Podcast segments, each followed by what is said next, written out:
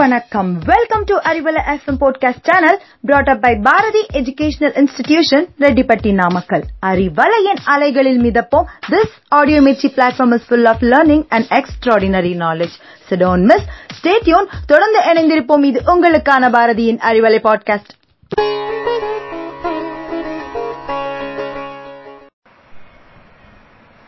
இறகுகளில் வானவில் வண்ணங்களை கடன் வாங்கி பரப்பவை வண்ணத்து பூச்சிகள்னு. கவிதை எழுதும் கவிஞர்கள் ஒரு டைமாவது பட்டாம்பூச்சியோட அழக வர்ணிச்சு கவிதையை எழுதிடுவாங்க. ஏழு வண்ணங்கள் மட்டுமில்லாம பல நிறங்களை ஒரே இடத்துல பார்க்கணும்னா கட்டாயம் பட்டாம்பூச்சியை தான் எக்ஸாம்பிள்னு சொல்லணும். சோ சின்னவங்கல இருந்து பெரியவங்க வரைக்கும் பட்டாம்பூச்சி பிடிக்காதவங்க இருக்கவே மாட்டாங்க. சோ இன்னைக்கு நம்ம அறிவலையில பட்டாம்பூச்சி பத்தின ஒரு சில சுவாரஸ்யமான தகவல்களை தெரிஞ்சுக்கலாம். வாங்க நான் உங்களுடன் இணைந்திருப்பது ஷமீம் பானு. ஒவ்வொரு வருஷமும் தமிழகத்துல மேற்கு மற்றும் கிழக்கு தொடர்ச்சி மலைகளுக்கு இடையில ரெண்டு முறை பட்டாம்பூச்சி வலசை அதாவது மைக்ரேஷன் நடைபெறுது.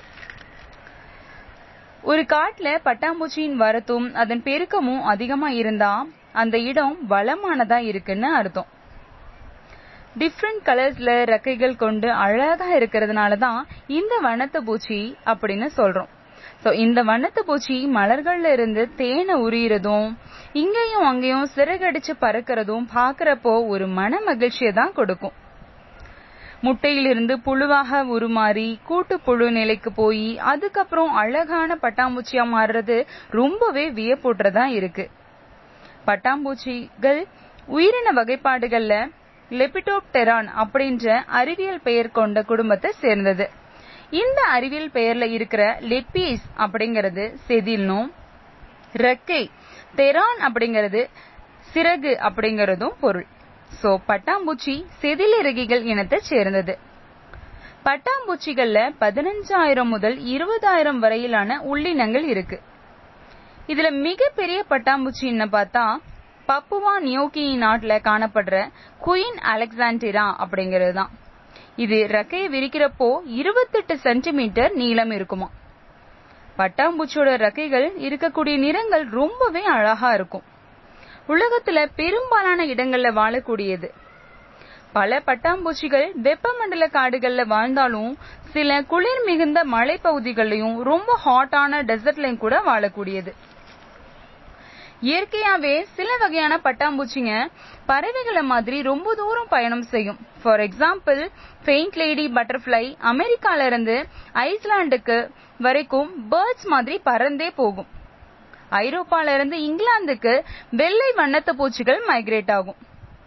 இப்படி மைக்ரேட் ஆகிற பட்டர்ஃபிளைஸ் தரையிலிருந்து இருபது அடி உயரத்துக்கு பறக்குமா கனடால இருந்து மெக்சிகோக்கு மைக்ரேட் ஆகிற இந்த பட்டர்ஃபிளைஸ் மூவாயிரத்தி இருநூறு கிலோமீட்டர் தூரம் பறக்குது. காத்து பலமா வீசலனா தொடர்ந்து ஆயிரத்தி நாற்பது கிலோமீட்டர் தூரத்தை கடக்குமா இதோட வேகம்னு பார்த்தா மணிக்கு பதினெட்டு கிலோமீட்டர் ரொம்பவே ஆச்சரியமான விஷயம் இல்ல? சோ பட்டர்ஃபிளைஸ் டிஃப்ரெண்ட் கலர்ஸ்ல இருந்தாலும் அதோட நேச்சர் அமைப்பு சவுண்ட் ப்ரொடியூஸ் பண்றது இருப்பிடம் இது எல்லாமே ஒண்ணுக்கொன்னு ஒரே மாதிரியா தான் இருக்கும்.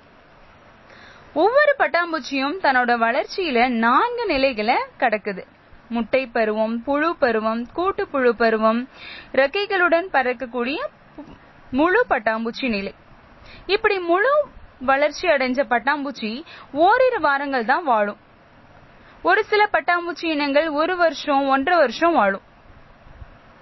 பல வகையான பட்டாம்பூச்சிகள் காணப்பட்டாலும் பருபலா வெள்ளையன் வெண்புலி கருப்பன் மயில் அழகி நீல வசீகரன்.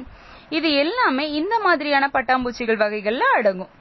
பொதுவா பேர்ட்ஸ் வந்து எந்த இன்செக்ட பார்த்தாலும் சாப்பிட்டுரும். ஆனா பட்டாம்பூச்சிகளை பாக்குறப்போ பேர்ட்ஸ் வந்து சாப்பிடாதான்.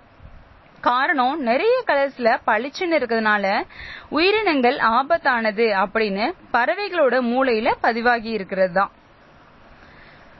பட்டாம்பூச்சிகளுக்கு ரெண்டு உணர்வு கொம்புகளும் ரெண்டு கண்களும் ஒரு உறிஞ்சுக்குழலும் அமைஞ்சிருக்கு.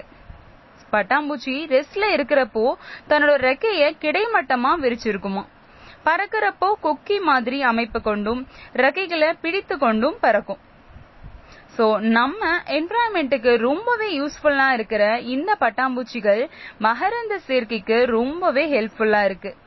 ஆனா கொஞ்ச காலமாவே பட்டாம்பூச்சிகளின் வாழ்விடம் அழிப்பு பூச்சிக்கொல்லிகள் யூஸ் பண்றது மக்கள் தொகை பெருக்கம் இது மாதிரியான பிரச்சனைகளால பட்டாம்பூச்சிகளோட எண்ணிக்கை குறைஞ்சுக்கிட்டே வருது. சோ ஃபாரஸ்ட்ல இருக்கிற அனிமல்ஸ் நம்ம சேவ் பண்றது மட்டும் இல்லாம சின்ன சின்ன உயிரிகளான பட்டாம்பூச்சிகளை காப்பாத்துறதும் நம்மளோட கடமை தானே? சோ இன்னைக்கு பட்டாம்பூச்சிகளோட தகவல்கள் உங்களுக்கு ரொம்பவே யூஸ்ஃபுல்லா இருக்கும்னு நம்புறேன். மீண்டும் மற்றும் பல இன்ட்ரெஸ்டிங்கான ஃபேக்ட்ஸோட உங்களை அறிவலையில் சந்திக்கிறேன். நன்றி வணக்கம்.